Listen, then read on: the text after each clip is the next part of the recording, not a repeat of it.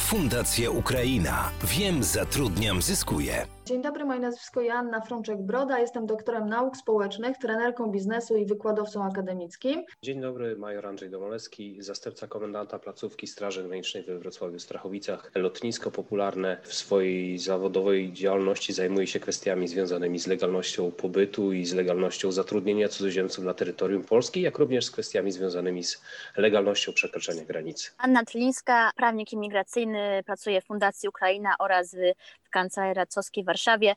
Się legalizacją pobytu cudzoziemców oraz pracy w Polsce. Co się tak naprawdę zmienia dla osób przyjeżdżających do Polski w związku z pandemią? Pojawia się kwestia dokumentów uzupełniających, to jest dokumentów, które będą potwierdzały cel i warunki wjazdu cudzoziemca do Polski. I takim dokumentem na przykład jest kwestia oświadczenia o powierzeniu wykonywania pracy, zezwolenia na pracę, czy jakiegoś innego dokumentu, który będzie potwierdzał, że rzeczywiście ten cel wjazdu do Polski będzie faktycznie realizowany i on jest, jesteśmy w stanie go zweryfikować i potwierdzić. I tutaj od razu taka rada dla cudzoziemców, żeby unikali zaopatrywania się, tak to nazwę, w oświadczenia, które mają im umożliwić przekroczenie granicy, ponieważ już wielokrotnie stwierdzaliśmy, i to dosłownie na wrocławskim lotnisku, że pojawiały się osoby, które takie oświadczenie kupiły w, na Ukrainie za określoną kwotę pieniędzy, a to oświadczenie w systemie jest zarejestrowane na zupełnie inną osobę. No i taka osoba jest, ma odmawiany wjazd do Polski. Przyjeżdżający muszą też wskazać miejsce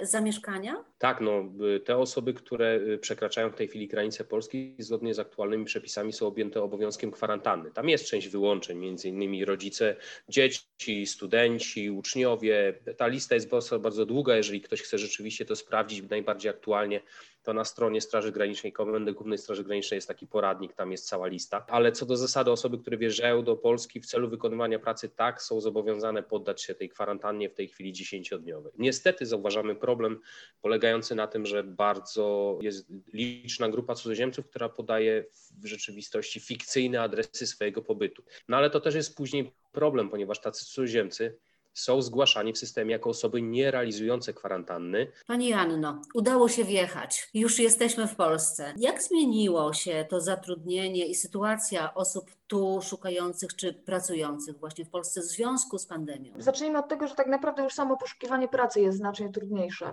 Obecnie poszukuje się głównie jednak przez internet. Oznacza to, że komunikacja interpersonalna, która mogłaby przekonać do nas pracodawcę, jest znacznie bardziej ograniczona. Musimy się stawić na rozmowę online, która dla wielu osób jest potwornie stresująca. Jeżeli do tego dochodzi jeszcze przynajmniej minimalna bariera językowa, okazuje się, że osoby, które mają odrobinkę chociażby inny akcent, znacznie mocniej się stresują, znacznie trudniej też jest im dostać po prostu taką pracę. Druga kwestia, ponieważ większość niestety pracowników z Ukrainy czy z Białorusi jest zatrudniana na stanowiskach nieco gorzej opłacanych, jest im w tym momencie znacznie trudniej, ponieważ to są te branże, które były bardziej narażone i które są bardziej narażone między innymi na lockdown, ponieważ są to te branże, w których trudniej jest wykonywać pracę zdalną. Teraz kwestia utrzymania pracowników. Czy do fundacji trafiają takie sygnały właśnie, że wraz z zamknięciem klubów fitness, restauracji, ci ludzie tracą, znowu tracą pracę? No niestety tak. Zgłaszają się do nas osoby, które jeszcze tej pracy nie straciły oficjalnie, już siedzą w domu, ale na przykład oczekują też na wydanie im zezwolenia na pobyt czasowy w związku właśnie z tą pracą. Oni się pytają, a co jeżeli przyjdzie decyzja? I w takich momentach paradoksalnie okazuje się, że Urząd Wojewódzki w Wrocławiu, który pracuje bardzo wolno, robi tym samym przysługę cudzoziemcom, no bo nie wydaje długo kart pobytu, w związku z czym oni być może znowu będą mogli tą pracę podjąć po, po pandemii. Ale kolejnym problemem jest właśnie to, że cudzoziemcy, którzy zazwyczaj znaleźliby tą pracę właśnie na przykład w gastronomii czy w klubie fitness, obecnie pracodawcy boją się zaoferować im jakąkolwiek pracę, bo nie wiedzą, czy będą ich w stanie zatrudnić. Już nawet samo złożenie wniosku na zezwolenie na pracę typu A, gdzie we Wrocławiu czeka się około 4 do 7 miesięcy na wydanie decyzji w tej sprawie, jest problematyczne, ponieważ pracodawcy boją się, że nawet za te pół roku nie będą w stanie finansowo podołać, aby tego cudzoziemca tak naprawdę zatrudnić. Panie Andrzeju, co w takiej sytuacji można tak czekać? Tutaj mamy dwie sytuacje. Pierwsza sytuacja to jest kwestia tego, że te ustawy, popularnie zwana ustawa antykowidowa, wprowadziła taką swoistą abolicję dla cudzoziemców, czyli jeżeli ktoś wjechał przed 14 marca 2020 roku i pozostał na terytorium Polski, to z automatu wszystkie jego zezwolenia, też kwestia pobytu w ruchu bezwizowym, ona trwa nadal i będzie trwała do 30 dnia po uchyleniu tych okresów pandemii lub epidemii. Czyli ten pobyt cudzoziemców jest legalny. Ale z drugiej strony osoby, które wjechały już po tym terminie, funkcjonują już w normalnym rygorze prawnym, czyli one dalej mają te wymogi określone długością wizy, długością pobytu bezwizowego y, i tymi ograniczeniami. Dla nas, jako funkcjonariuszy Straży Granicznej kontrolujących legalność pobytu albo legalność zatrudnienia, jest kwestia też tego, czy osoba będąca na terytorium Polski chce i realizuje swój cel i warunki pobytu. Czyli jeżeli to jest ktoś, kto wjechał i mówił, powiedział na granicy, że on będzie wykonywał pracę w Polsce, ale w trakcie tej kontroli w kraju okazuje się, że on się zajmuje zupełnie inną działalnością, no to wiadomo, że taka sytuacja takiego człowieka jest dla niego, powiem no, kolokwialnie, niekorzystna. Czym innym będzie, kiedy spotkamy obywatela Ukrainy i w trakcie tych czynności wyjdzie, że rzeczywiście ta sytuacja cudzoziemca jest taka, że skończył pracę u jednego pracodawcy, ma prawo wykonywać pracę w Polsce i w tym momencie poszukuje drugiego pracodawcy i, i jest w stanie to w jakiś sposób nam przedstawić faktyczny, to nikt nie będzie wyciągał żadnych konsekwencji wobec takiej osoby, ponieważ no, to nie jest zawinione przez cudzoziemców. I tutaj powstaje tragiczny problem rozłączonych rodzin, które pozostały na przykład po drugiej stronie granicy.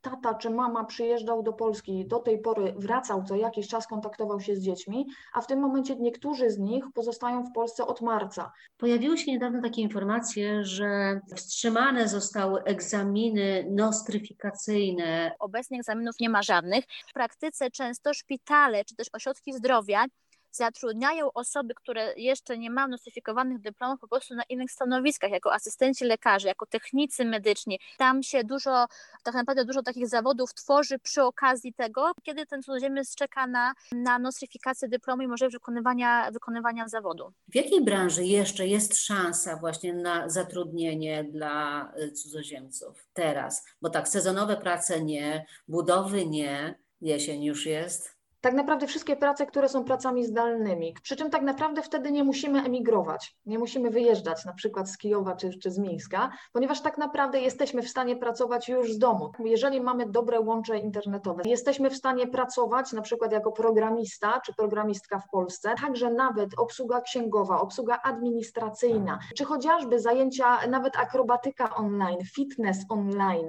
E, jeżeli będziemy potrafili znaleźć się w sieci, to tak naprawdę prawie wszystko, co nie wymaga dotykania drugiego człowieka, jesteśmy w stanie zorganizować w sieci. Przechodząc w sieć ze swoją firmą, ze swoim zespołem, bo musimy pamiętać o tym, że istnieją różnice kulturowe i że istnieją różnice w organizacji, w programach, z których korzystają nasi pracownicy. Jeżeli macie pracowników na przykład z Ukrainy, pamiętajcie o tym, żeby zrobić naprawdę bardzo solidne szkolenie, przynajmniej jeden dzień. Stracicie Państwo jeden dzień, ale suma summarum nie wydacie dwóch tygodni na gaszenie pożarów, bo ktoś coś usunął i nie wie, jak wrócić. I druga sprawa, w wielu miejscach, jeżeli macie pracowników, którzy pracują na telefonach, na laptopach, może się okazać, że na przykład programy, w których chcecie, żeby pracowali, oni ich nie znają, bo nie korzysta się z nich. Na przykład Messenger nie jest aż tak popularny w wielu miejscach, czy Teams, czy Zoom, i wtedy trzeba sprawdzić, na jakich materiałach, na jakich programach ci ludzie pracowali u siebie, na przykład na Viberze, na WeChacie, na Telegramie. I kolejna sprawa, już ostatnia, w wielu miejscach użytkownicy nie mogą korzystać z jakiegoś programu, dlatego że mają systemowo przypisany kraj, z którego pochodzą i pojawia się informacja, dla Twojego kraju ten program nie jest dopuszczalny. I może się okazać, że nasz pracownik zdalny, siedzący w Kijowie, czy w Mińsku, czy w Lwowie, nie będzie miał dostępu na przykład do naszej platformy, na której my pracujemy. To też jest bardzo ważne. Pamiętajcie, drodzy Państwo, o tym, żeby przechodząc w sieć, dbać o kontakty międzyludzkie, międzykulturowe, czyli na przykład nie zapominajmy o e, roli motywacji. Przechodziliśmy na co dzień koło biurka pracownika, mówiliśmy super, szliśmy dalej. Teraz róbmy to samo, tylko przez sieć. Ja bym tylko już od siebie rzeczywiście prosił, żebyśmy pamiętali, że takie sytuacje skrajne, te rzeczy, które się w tej chwili dzieją, to też jest e, swoista pożywka dla ludzi, którzy niekoniecznie mają dobre intencje. Trzeba cały czas pamiętać o tym, że zjawisko handlu ludźmi, wykorzystywania ludzi do pracy przymusowej i niewolniczej, ono istnieje i ono cały czas jest. I musimy pamiętać, zwłaszcza teraz, kiedy mogą się pojawiać na rynku pracy oferty, że załatwię przekroczenie granicy, załatwię dobrą pracę na zachodzie Europy.